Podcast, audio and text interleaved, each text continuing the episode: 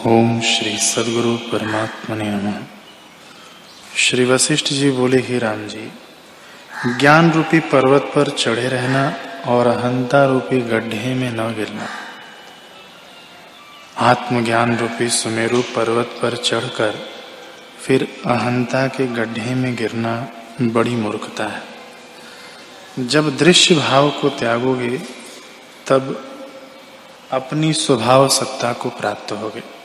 वह सम और शांत रूप है और उससे विकल्प जाल सब मिट जाएगा। तब समुद्र की तरह पूर्ण होगे और द्वैत रूप न प्रतीत होगा।